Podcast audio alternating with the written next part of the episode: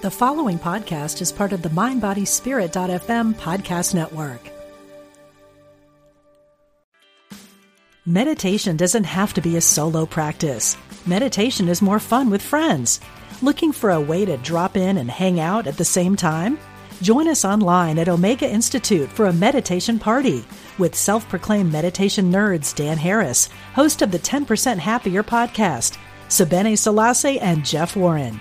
This 3-day retreat will stream live from Omega's Hudson Valley campus, May 17th to 19th. Don't miss the party. Reserve your spot at eomega.org/party today.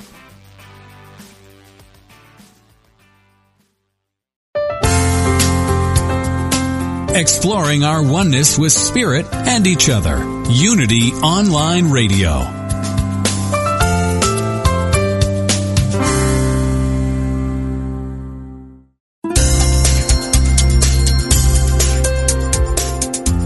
Thank you for tuning in for this Unity Partner Program. Unity Online Radio partners with spiritual leaders from organizations whose mission and messages complement Unity's.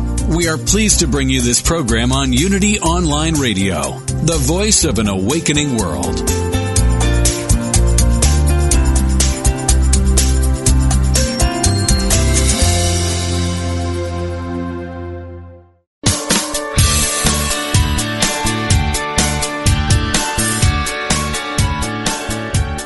Welcome to Main Street Vegan with host Victoria Moran. Victoria is an author, inspirational speaker, and a certified holistic health counselor and vegan lifestyle coach. She's here to entertain, educate, and inspire you on your journey to look and feel amazing, eat extraordinary food, help animals, and create a physical body perfectly attuned to spiritual growth. Now, let's get this party started. Here is your host, Victoria Moran. An email from Catherine Kelleher of henrescue.org, New South Wales, Australia. Just want to say your interview with Brian Kateman, the Reducitarian, really made me think. I was expecting not to like his ideas. As I was listening, though, what Brian said really resonated. There's no way my dad or brother will go vegan at this point, but I can now see a way forward with my family. And a couple of days later, an update from Catherine. My dad has agreed to Meatless Monday starting today. He's really excited about it. He also asked lots of questions about eggs and why they're cruel, so I think he'll be reducing those too. I'm thrilled because Dad has always been closed off to this stuff before. By the way, I am writing this with a very cheeky baby turkey on my shoulder. She's called Snowy and fell off a truck on her way to a factory farm. You would love her. I'm sure I would. This is Victoria Moran, and you're listening to Main Street Vegan, where we showcase every point of vegan view, every way to save animals and people and a most deserving planet. After the break, we'll be talking with author Nathaniel Altman about his book, The Nonviolent Revolution. And right now, we'll talk travel with the nomadic vegan Wendy Werneth. Wendy is a perennial globetrotter who, for more than 18 years, has visited 100 countries and counting. She was initially worried that going vegan would ruin travel, but she was shocked to discover that it actually made things not worse, but better. Wendy is the author of Veggie Planet, Uncover the Vegan Treasures Hiding in Your Favorite World Cuisines. And she's the creator of the world vegan travel website, The Nomadic Vegan, where her mission is to help you make your own travels more rewarding, compassionate, and delicious. Joining us today from Lisbon, Portugal, The Nomadic Vegan. Welcome, Wendy.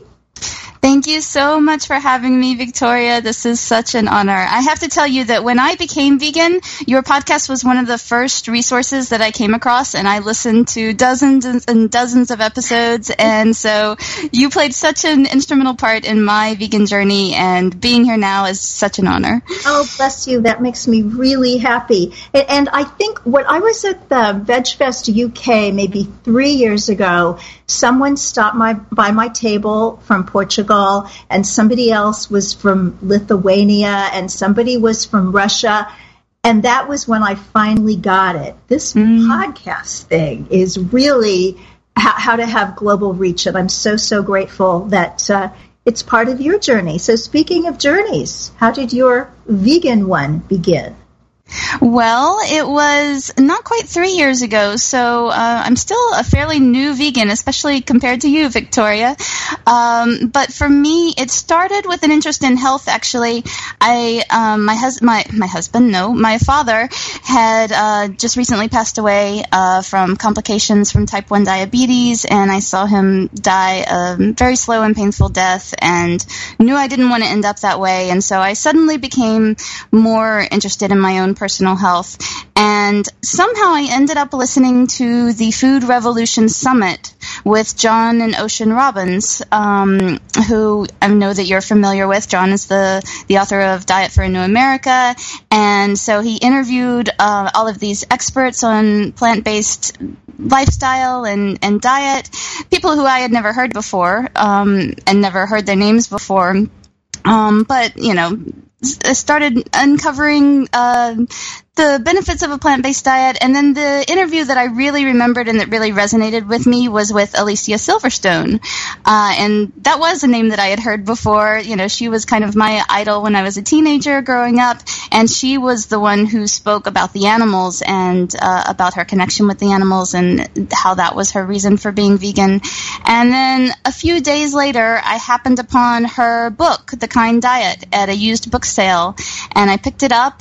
And at that point, didn't think that I could ever go completely vegan, but in the book, she makes it so approachable where she doesn't approach it like you were just saying with the reducitarian concept. That was what I needed too in the beginning, because being completely vegan sounded just so unattainable.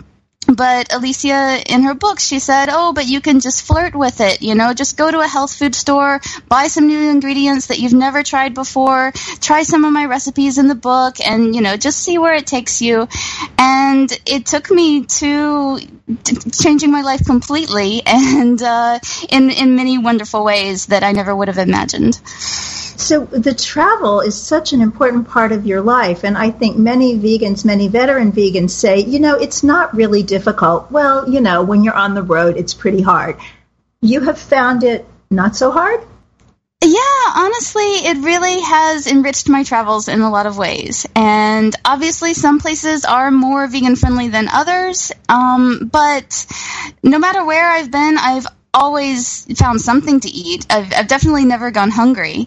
And in most places, you know, I actually have too many choices. So, you know, the problem that I have is the opposite of what I had expected. I thought that, yeah, I was going to be just scrounging around for something to eat. And in reality, you know, I start finding all of these naturally vegan dishes, traditional dishes that are part of the local cuisine in the countries that I'm visiting. Or I find vegan and vegan-friendly restaurants that are opening up. There are more and more of them all the time, all over the world.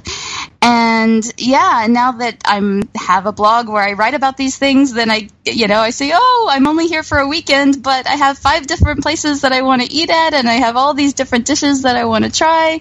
And yeah, I end up having too many, and I don't have the time or the room in my stomach to try them all. So that's a pretty good problem to have. Wendy, as a travel expert, give me my bucket list. I want to know the top 3 countries to visit as a vegan. Ah, good question. And I would say there are 2 different kinds of vegan-friendly destinations. So there's the vegan-friendly destination where there's a huge vegan movement there that's really booming. And so you have lots and lots of vegan restaurants, and also the more mainstream restaurants are adding vegan options onto their menus, and they're responding to this demand. So if that's the kind of place that you're looking for, I would say Germany and Berlin in particular is really kind of the vegan mecca of Europe.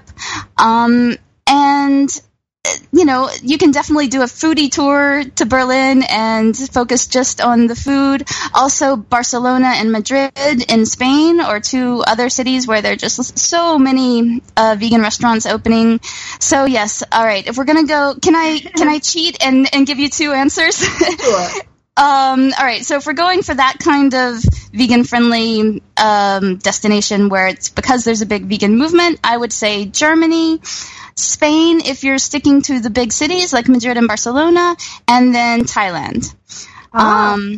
Yeah, Thailand is really booming, and there you kind of have the best of both worlds, actually, because what I was going to say next was that, you know, the other option is to choose a place where the local traditional cuisine just happens to be naturally very vegan-friendly, and there are lots of dishes that are already vegan or can very easily be veganized that you wouldn't necessarily know if you hadn't researched it a bit, because you're not going to see lots of, you know, vegan labels on restaurant menus and vegan signs and things like that, but the food is vegan nonetheless. And Thailand really has both in that regard. There is a booming vegan movement, particularly in Chiang Mai, among expats and Westerners, but also among local people.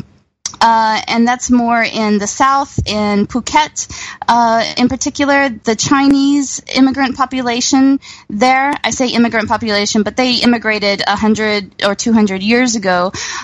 So they're very firmly part of the Thai community, but they have their own vegetarian traditions. And there's a 9-day vegetarian festival in Phuket and in other parts of Thailand as well, which is essentially vegan. They call it a vegetarian festival, but it's really basically a vegan festival where you just have street markets where all of these stalls are selling all these kinds of veganized versions of all the local cuisine.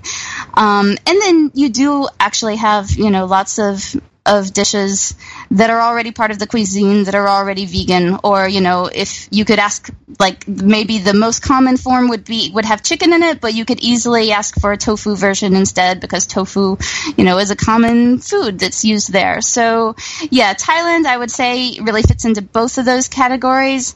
And then a couple more vegan-friendly destinations in terms of having a local, traditional, naturally vegan cuisine, I would say Italy and Greece would be my other top two. Oh, those are beautiful places, and all good climates, too. Glad you chose those. So your book is pretty much hot off the presses, Veggie Planet, that's veggie with 2 G's, Veggie Planet, Uncover the Vegan Treasures Hiding in Your Favorite World Cuisines. And you've got all sorts of tips and information in there, even some recipes. And if you want a free sample chapter, go to thenomadicvegan.com/veggie planet, or, you know, just go buy the book. It's small, and you know you want to go all these places. So tell us, Wendy, a little bit about the book and what caused you to take that form as a prolific blogger.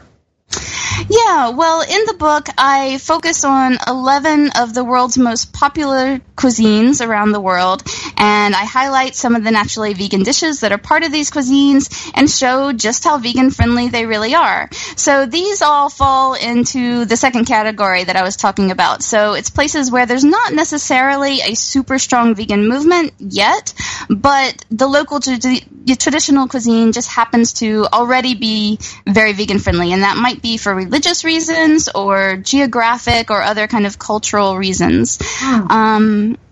And the reason that I focused on these most popular cuisines was because I wanted the book to be useful not just for people who were traveling to a particular country, but also really anyone who's eating out, even if it's just in their own hometown, and is looking for a delicious vegan meal.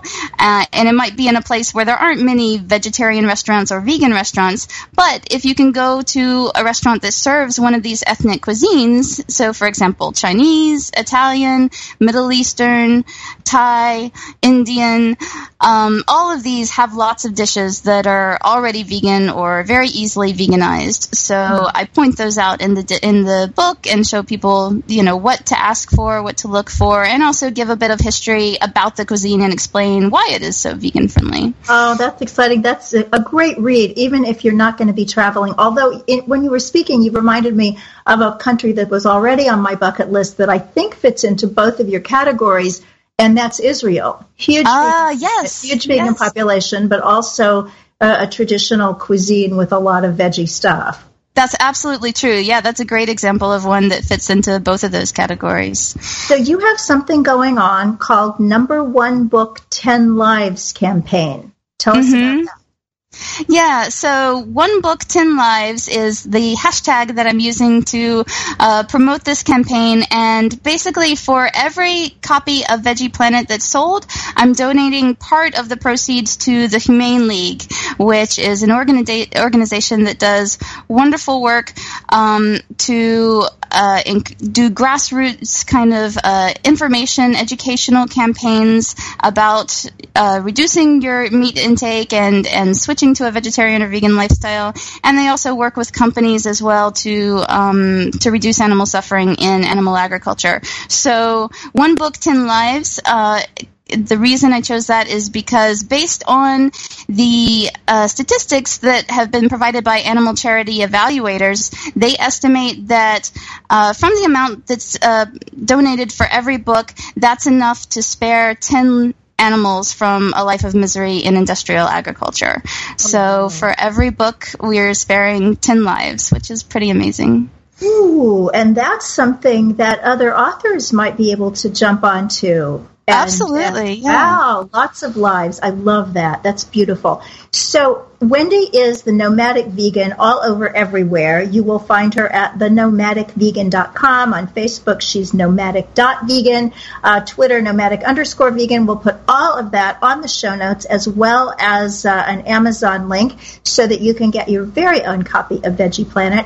In our last minute, Wendy, people are wondering, how do you get to travel for 18 years? Just give us the quick picture of what it's like to be a perennial traveler. Yeah, in terms of how do I finance my travels, or I'm sure that's what people want to know. Yeah.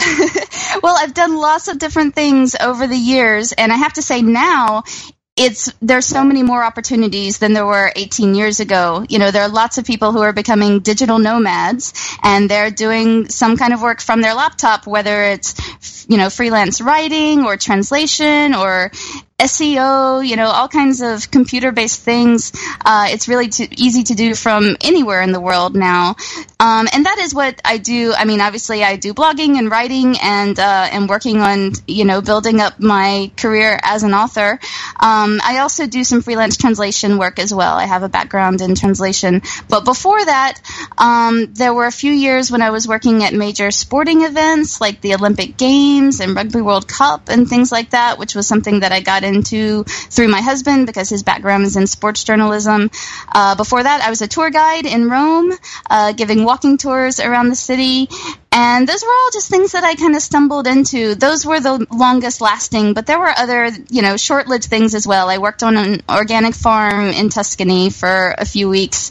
So there are lots of opportunities, and I really believe it's just a matter of making yourself open to those opportunities, and then they will come your way, and you'll find a way to make it work. Oh, that's beautiful. It's inspiring to hear from somebody who's really living their dream, living the dream.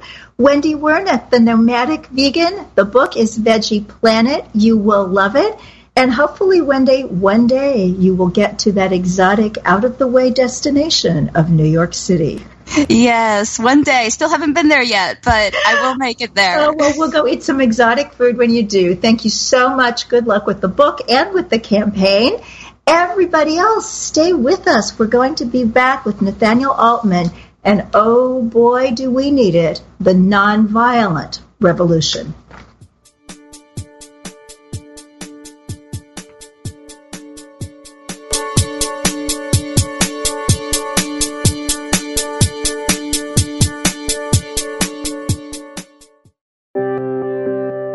Wouldn't you like to share the programs that inspire you most with audiences around the world? That's easier than ever with mobile giving. Just text Unity Radio to 72727 and help us continue offering spiritual programs that change lives.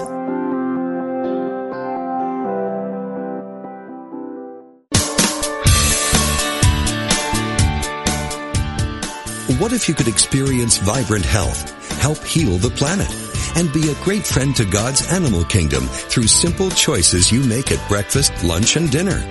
Authors Victoria and Adair Moran say you can do this easily, affordably, and deliciously in their new book, Main Street Vegan. Everything you need to know to eat healthfully and live compassionately in a real world. Loaded with practical tips, straightforward information, and fabulous recipes, Main Street Vegan will help you on your journey toward a plant-based diet. The perks include more energy, an easy way to keep your weight where you want it, feeling younger as you grow older, and maybe even a boost to your spiritual life. Purchase Main Street Vegan from bn.com, amazon.com, or your favorite bookseller.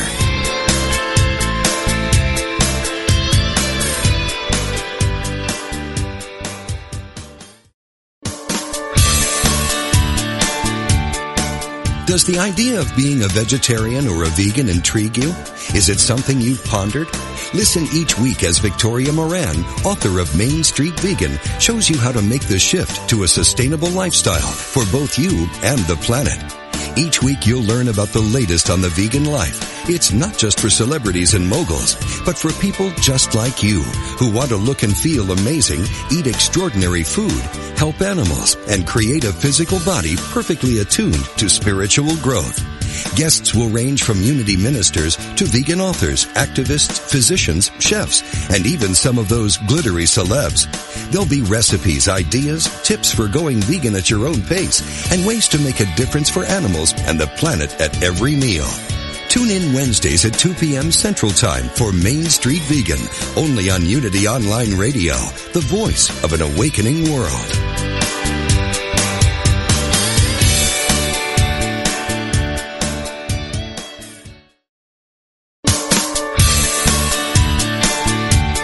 You're listening to Main Street Vegan with Victoria Moran. If you have questions or comments about today's topic or any other area of interest, we invite you to follow Victoria_Moran on Twitter or email her at mainstreetvegan@unityonlineradio.org. Now, back to Main Street Vegan. Welcome back, everybody, to the Main Street Vegan Show, which, oh my gosh, I'm so excited. I announced this last week, but I'm going to announce it again. We are nominated for a VegNews Veggie Award.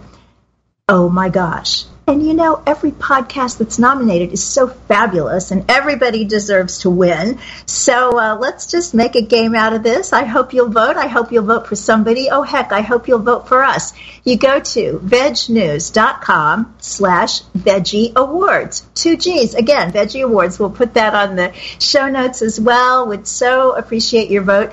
And the Veg News people are really lovely. They think of everything. So they have turned the voting into a contest too, and you could win, oh gosh, a year's worth of coconut ice cream. You could win a vegan Caribbean cruise for two, just for voting for your favorite podcast and your favorite practically everything in the vegan world.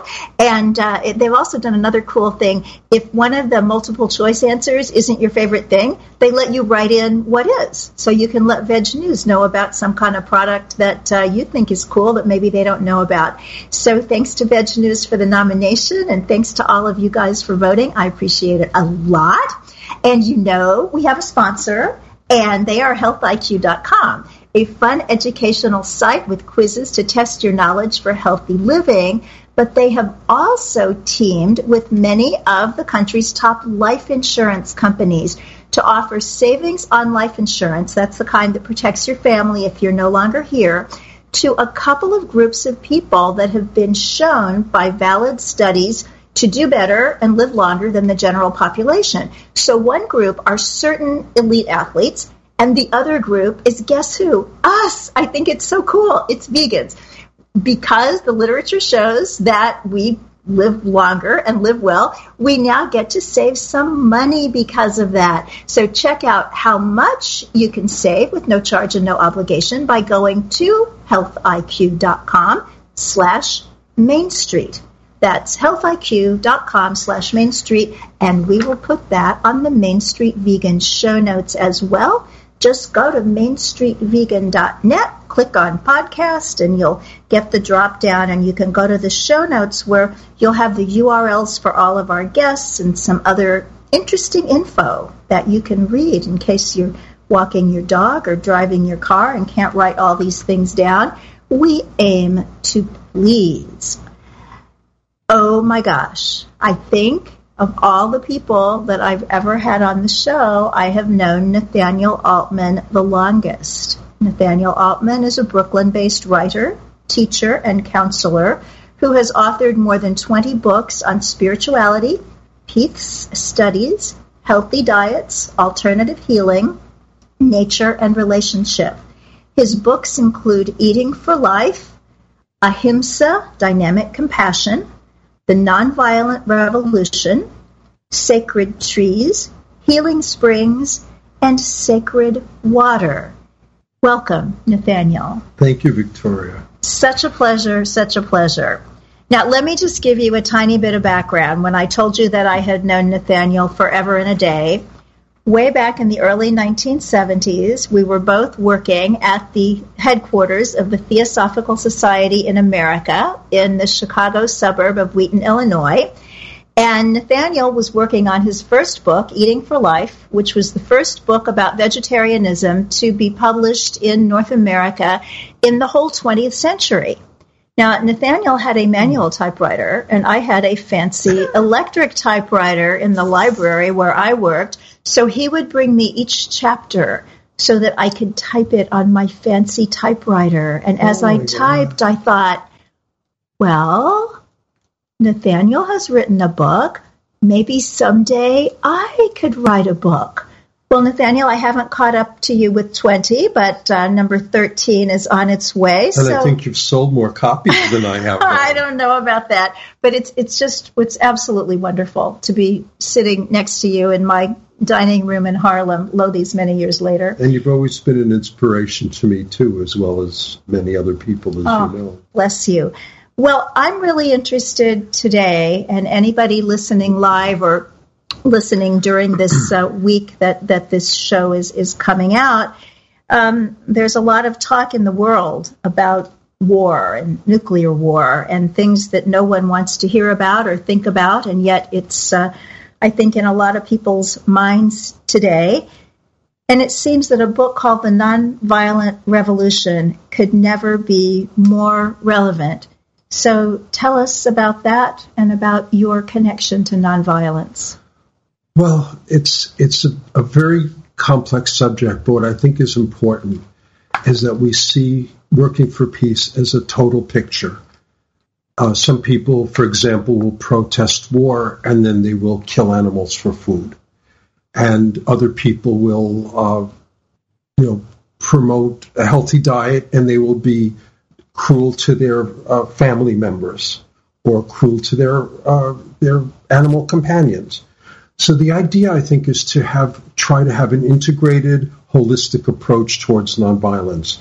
And this would include, first of all, educating ourselves about the dangers of war and how horrible things are. You know, right now with talk about war going on, we need to see what really could happen. You know, millions of people killed, millions of people being displaced. It's not a simple thing where you have a war and it's over. It's extremely complex, tremendous amount of suffering, tremendous amount of damage to the planet, to people, to animals. We need to really see how terrible it is and say we cannot continue this way. We've been doing this for many years. It hasn't worked. We've had 12,000 wars in the last 2,000 years. We need to look at a different approach. And the Nonviolent Revolution focuses a lot on the Jain idea of dynamic compassion, not just being passive towards war or not doing things, but actually working in every way, in your profession, in the way you eat, in the way that you talk to people, in the way that you relate to people every day, in the way that you even relate to the news. When you hear the news, what's the truth? What's going on? What is really happening? So it involves a lot of different aspects of our lives, and that's why I wrote the book, because it is a holistic view. and also very dynamic view, and also very much tailored to your individual needs and desires. You can't do everything, but you could do things that you're focused on. Some people work on preserving trees and protecting the forests. Some people work, as you do, to defend animals and help people become healthier and more integrated. Other people might be peace activists. Some people may be diplomats. Some people may be poets or artists. And everyone doing their part together, I think, can make a huge difference. And this is something we need to see when we're feeling a lot of gloom and doom about what we read in the papers or what we hear online, is there's a huge movement of people towards goodwill, people who want peace, people who want to have integration in the world. And I think this is something worthwhile doing, something we must focus on. I think that the devil's advocate question here is, but do we have any power? It seems like there are billions of people who want peace, but if there are half a dozen people with power who don't want it, the billions don't matter. Is there really power in this dynamic practice of nonviolence in our own lives? I think there is. I think that each person, for example, every day we interact with 50, 60 people and or more every day, depending on the work that we do.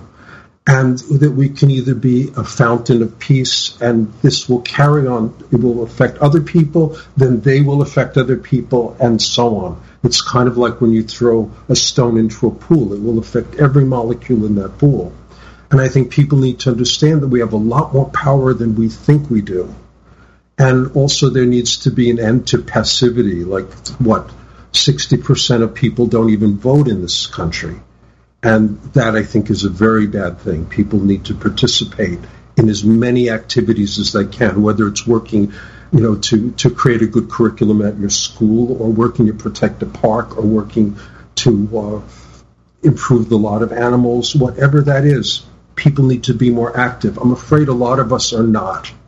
I'm not as active as I should be, but many people just need to do more. And I think that could help make a difference. And, of course, we would elect people who would represent these ideas more. So do you think there's a spiritual component, too, that there's actually something energetic about believing in peace, believing in nonviolence? It's a very powerful energy. You mentioned earlier that a person spoke about veganism in Taiwan and got, 2,500 people showed up. Will Tuttle had a huge audience in Taiwan. That's an incredible thing. And all over the world you have this happening. And I think very often when you have important changes like this happening, other forces become more magnified. I personally have much more optimism about peace in the world than war in the world. In spite of what we see, I do believe there are more people of goodwill. There are more people who want peace. There's more universality. What's so incredible about the Internet, you could talk to people all over the world. When we were kids, this was never easy, never possible. You'd write a letter, a week or two later you might get an answer, and now you can communicate with people from all backgrounds. And this has a lot of potential for good. And I'm not crazy about technology, but it has its good points. And the idea of being able to break down barriers among people of different religions, different races, different cultures, it's a wonderful thing, and I think this adds to that energy of peace in the world, despite all the other stuff. There have been fewer wars in the last few years than before. Really? Not that that's something to crow about, but actually the violence in the world has gone down. But, of course, the media promotes this tremendously. They focus on something, they won't let it go, and then suddenly they drop it and move on to the next story. And this is something I'm very suspicious of, and I think people need to always question what we read in the media and what we hear. And I do think a lot has to do with kind of stimulating people, upsetting people, making them afraid, and then we feel powerless. And I think we need to not hook into that. You're so right. And one of the other great things about technology is it does enable us to be our own media.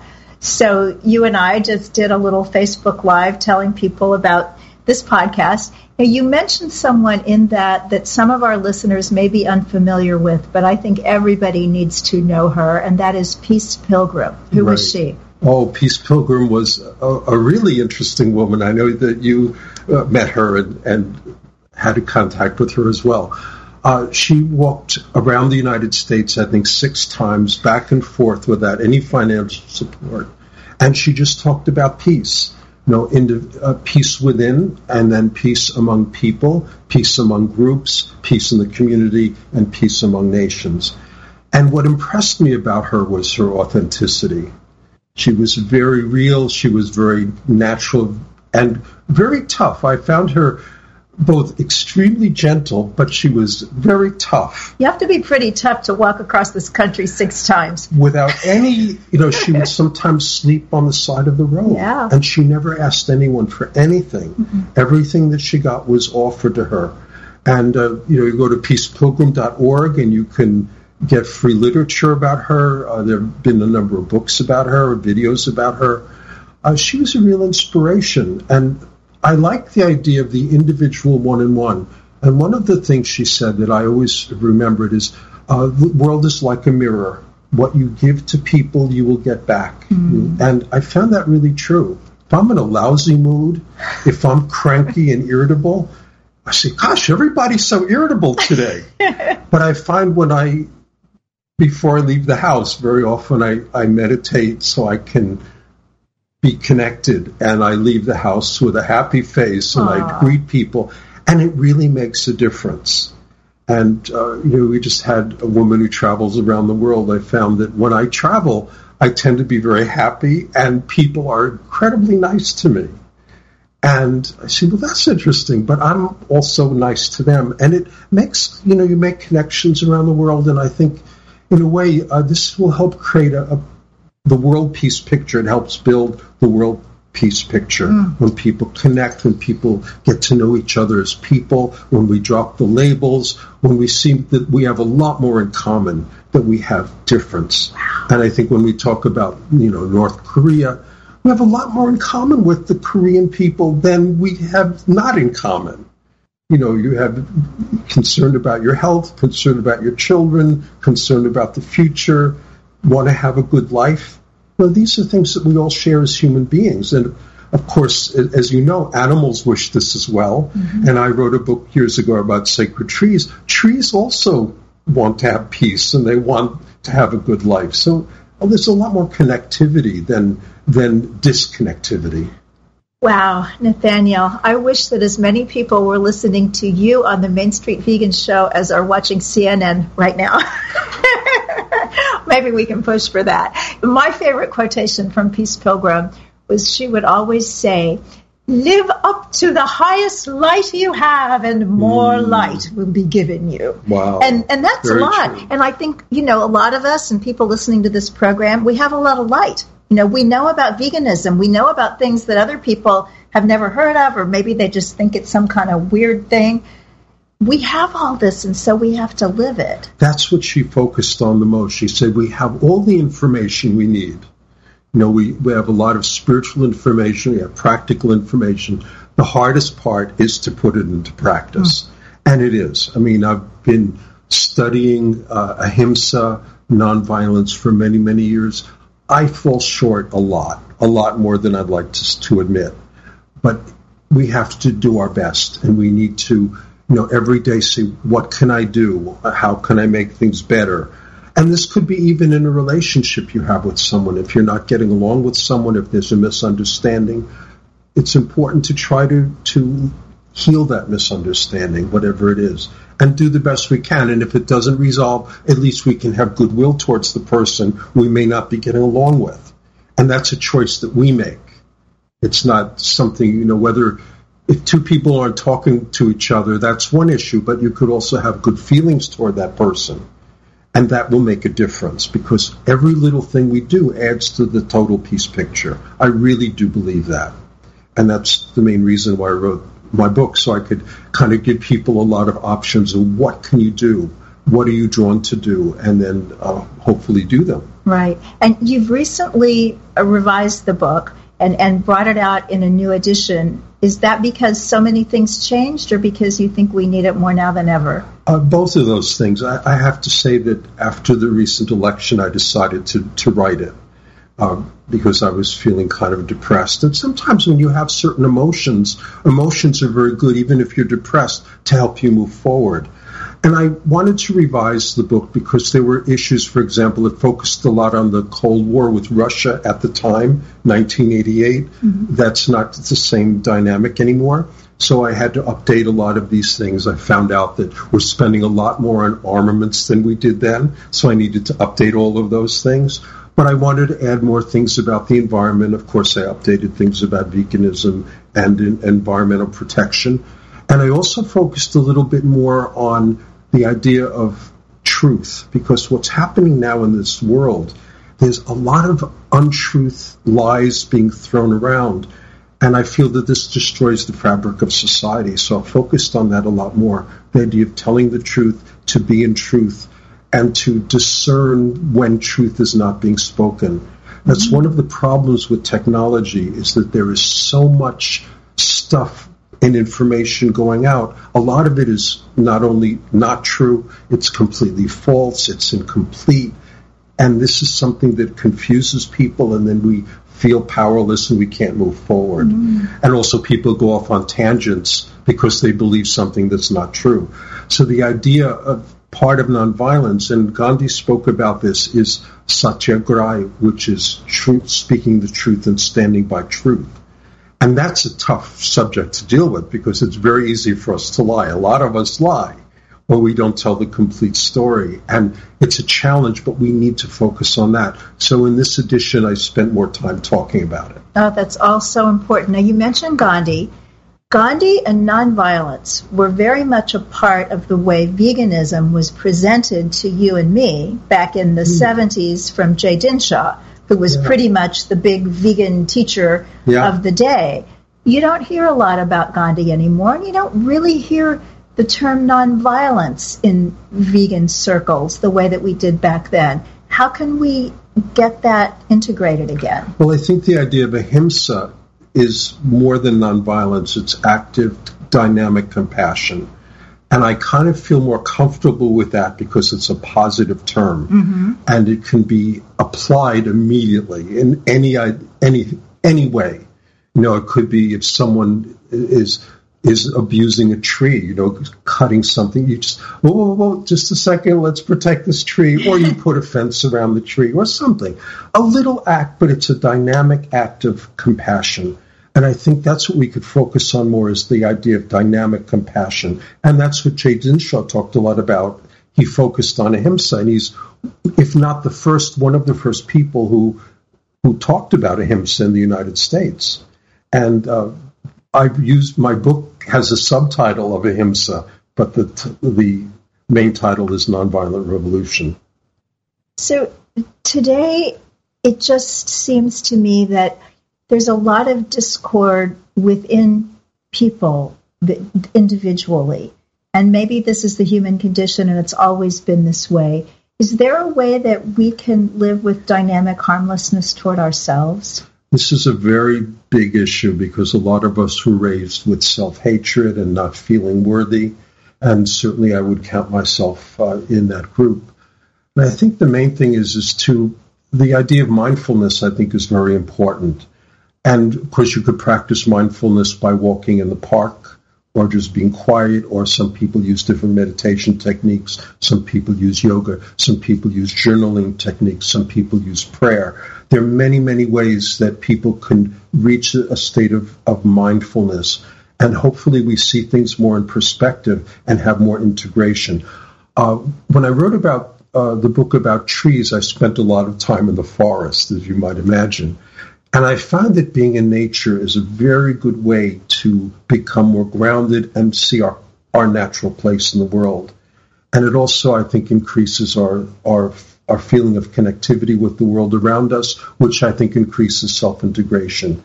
So I always recommend, go to the park, go to the forest, take a walk, go to the seashore, whatever you're attracted to, and maybe practice mindfulness there. And also be aware of the times when we are feeling down at ourselves and saying, you know, give yourself a break. You know, you're your best friend. Would you treat your best friend this way? Of course not. So it's important to kind of see that and always reflect on it. Well, Nathaniel, since we do go back, I want to go back a little bit with you now and find a little bit of the history, because you're saying such beautiful and relevant things. But just for our readers who don't know you, who haven't yet discovered your 20 books, what brought you to Ahimsa? Oh, let's see. I've always had currents of violence in my own nature. And I used to cover it up with a very nice face. And I got involved in a group called The Pathwork, where you were able to, it involved psychology, spirituality, and also physical dynamics, like something called bioenergetics. And I worked with this for several years, and it kind of helped me bring out the negativity. I think this is often useful, but you must do it in a way that will not hurt other people. So sometimes if I'm angry, I'll lie down on my bed and start hitting the mattress and kicking. And then I would get this anger out, and then I would kind of sit back and then see what's really going on here. And I found that that was very helpful in allowing me to see things better.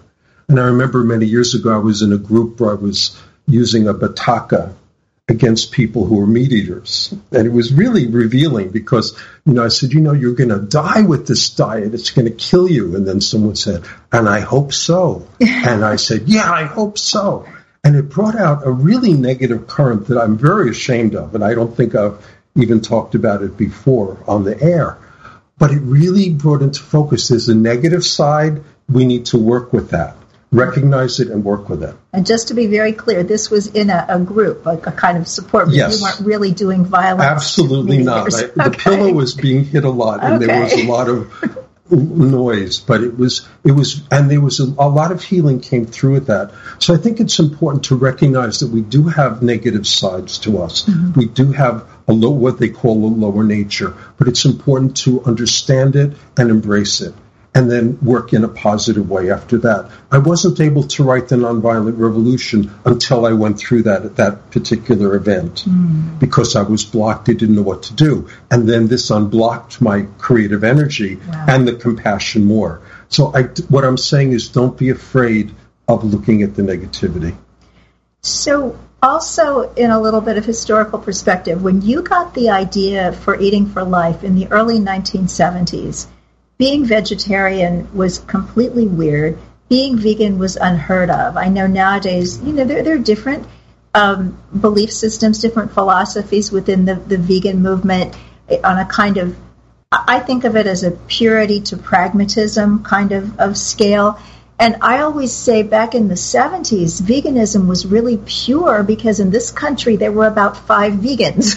And it was easy to, toe a party line. I wasn't even vegan. I kept trying, and I would fall off and go back. So what caused you as a young man to want to write a book? I mean, I thought at that time Tolstoy writes books, Dickens writes books. People my age don't write books. Well, I became a vegetarian back in 1969. And I was always a person who didn't like eating meat, and I had conflicts about it. But other people said, you're going to die if you don't eat meat. So this is the basic background of it. And I decided at one point to become vegetarian. And when I was at the University of Wisconsin, one of my friends said, oh, you're a vegetarian. Why don't you go to Oscar Mayer and see what they do to the animals? So I decided to go. And it was absolutely the most traumatic event I have ever been involved in my life. It was visiting a kill floor. And when I was finished with that, I said, oh my God, there has to be a vegetarian book, and where is one? And there wasn't anything written in the States. The last book I had seen was written in 1956 in England. Mm-hmm. And my parents were both scientists. My mother was involved in biology. That was her degree. And my father was an engineer. So I wanted to write a book that would appeal to them. So I got a lot of documented information. I went to studies, looked up nutritional studies, and did a lot of research. And that's how the book came about. And I wrote it while I was on the staff of the Theosophical Society of America. I'd work out in the gardens during the day and cleaning basements and whatever we needed to do. And then in the evening, I would work on the book. And I finished it in, a couple of months. And thanks to you, it got done a lot quicker. Well, I remember that time so well, and I remember when you talked about that Oscar Mayer visit. Now, do you recall when you saw, and tell me if I'm not quoting this just right, but there was a particularly vile bucket full of byproducts, and you asked a worker if that was going to be sausage, and he said, no, that's too good for sausage, that's going to be medicine. That I don't remember, but I remember them saying we use everything but the squeal. Ooh. Because it was mostly pigs being killed. Yes. And there were cattle as well, but it was really horrendous. I don't recommend doing it, but it really inspired me to write a book. Well, and in that way, it was a very good experience for me. Well, I do recommend doing it, and I was able to do it later in the early 90s when I was living in the central Missouri Ozarks and commented to a woman that I'd met down there that I'd been vegetarian for a really long time, vegan for quite a while, but I'd never been to a slaughterhouse. And she said, oh, well, my husband's friend owns a slaughterhouse. If you smile real pretty, he'll show you anything you want to see. And I spent a day there. A day? An entire day in the surgical garb and, you know, all so that you have to do. They wouldn't let women into the kill floor. Really? At Oscar Mayer. Oh, my goodness. And one of the women on the tour said, why not? She said, you'll never eat meat again. Well, what a terrible thing that would be. Yeah, I think it's very important, not necessarily for people who get it, for people who say, okay, I don't need to know that, I know enough, I'm going to be vegan, but for people who say, it can't be that bad. Well, okay, if it's not that bad, go look. Of course, nowadays, I think it would be like getting into Fort Knox. It's just impossible. A lot of them don't want people to visit anymore. No, and even just the workers. I mean, one of my biggest surprises of that day in the slaughterhouse was the tremendous sympathy that I felt for the workers. Sure. I thought I was going to just hate them all.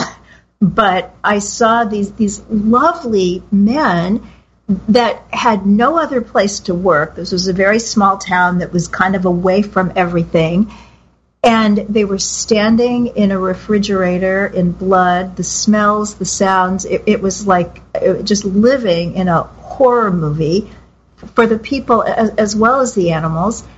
And, you know, people just don't think about that. People just reach for the whatever it is at the carry-out. Yeah, we need to find out and know where our food comes from. And even for as vegetarians, the people who toil in the fields, the people who are exposed to pesticides and you know, picking strawberries in a storm, they're treated very badly. They don't make money. They're treated badly. Yet we enjoy these wonderful things. And it could be, you know, all of agriculture needs to be examined. But certainly what happens in the slaughterhouses, for me, was the most horrible thing I've seen. You know, I haven't been to Syria. Yes. I haven't seen war. But in my experience, that was the worst thing. Yes. And I think what bothered me the most is the mechanized death of it, the mechanized aspect. And the animals were just entities that were killed, and that upset me tremendously. It is an experience, if someone has not had it or cannot have it or doesn't want to have it, to just be able to read a book like Eating for Life and really get the picture of that. So I can't believe, Nathaniel, that we're winding down to the end here. But I do want to ask you, writer to writer, and I know a lot of people listening have written books or they have a book in them, they want to write. The writing life is very different now than it was back in the day, and I guess the reading life is very different now. There's so much competition for people's time. So what's it like for you, having been a writer for so long and having this beautiful legacy of books? Well, I feel happy about the books I've written, and they've been on many, many different subjects, but the bottom line of them is about healing. And I think it's important that whatever we write will bring benefit to other people, or that's at least the intent, that it will bring benefit to other people. Well, it's something I'm very happy about. I love writing. I have more trouble with promotion and the business side of it. Some people are better at that than I am, but I really do enjoy the creativity of writing, and I just hope more people will get involved in it. Yeah, and in reading, I was just thinking the other day that back in the 90s and the early 2000s, Oprah brought about this resurgence of reading with her book club and her celebration of authors. We need somebody to do that now, because there's a way of understanding that you get from reading a book that you don't get from just processing content. Yeah, I love books, and you know, I've put out a few books that are in ebook form, like Nonviolent Revolution is in both. Personally, I like having a book in my hand and reading. And I think it's a very good, you know, it is a good thing. It was a wonderful invention, you know, thousands of years ago. Yes. Well, for whether you want the ebook or the paper book, I cannot recommend highly enough The Nonviolent Revolution by Nathaniel Altman. It will really change your life, your relationship with other people, other animals, with yourself, and oh my gosh, maybe it will even ripple out there to this world that needs it so much, and put a little more ahimsa in the place of some of the fear and anger that we see so much around us. To everyone listening, oh my gosh, thank you so much. This time has gone so quickly. Thanks to Wendy Werneth, The Nomadic Vegan, to Nathaniel Altman. The book is The Nonviolent Revolution. Thanks to our engineer, Jeff Comfort, to all of the wonderful people at Unity Online Radio, and to you, the listener, most of all. God bless you. Eat your veggies. Thank you for listening to Main Street Vegan. Join us every Wednesday at 2 p.m. Central Time as Victoria Moran entertains, educates, and inspires you on your vegan journey. This program is sponsored by Main Street Vegan. To learn more about Victoria or to explore training with Main Street Vegan Academy as a vegan lifestyle coach, go to www.mainstreetvegan.net. That's www.mainstreetvegan.net.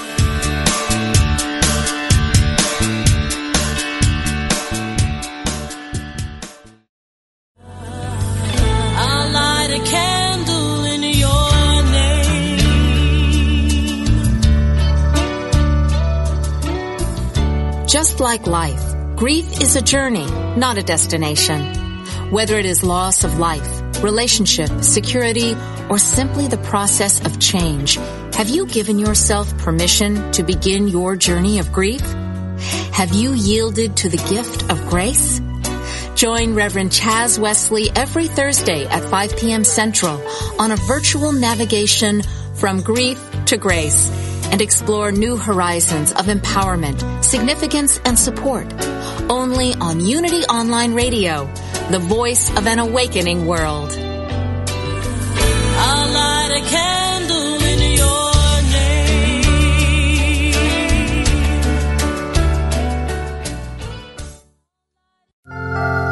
name. There's a story about a man who was looking for a new home. When he arrived at the gate of a city, he asked, "Tell me, what kind of people live here?" The gatekeeper replied, "Tell me about the people in the place you've come from."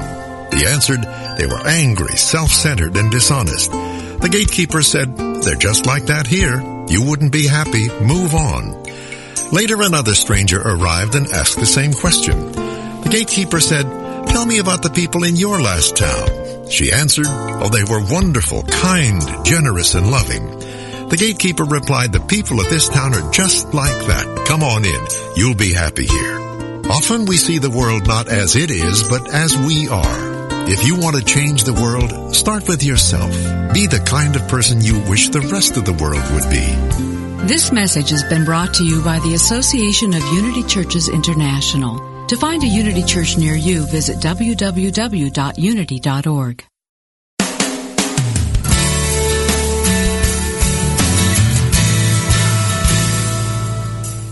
Do you experience the peace and joy promised by A Course in Miracles? Or are you still struggling to truly live your beliefs from moment to moment?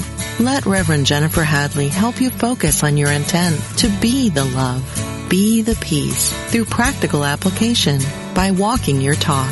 Experience the healing live every Tuesday at 10 a.m. Central on A Course in Miracles, Living the Love, Walking the Talk, only on Unity Online Radio, the voice of an awakening world.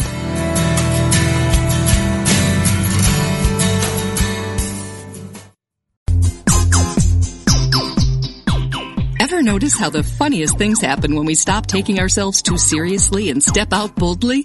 Listen to Funniest Thing with Daryl and Ed as these unlikely saints administer a refreshing dose of laughter and love that will inspire you to step out boldly and experience the funniest things. Join the discussion with Daryl and Ed live every Wednesday at 5 p.m. Central Time on Funniest Thing, only on Unity Online Radio, the voice of an awakening world.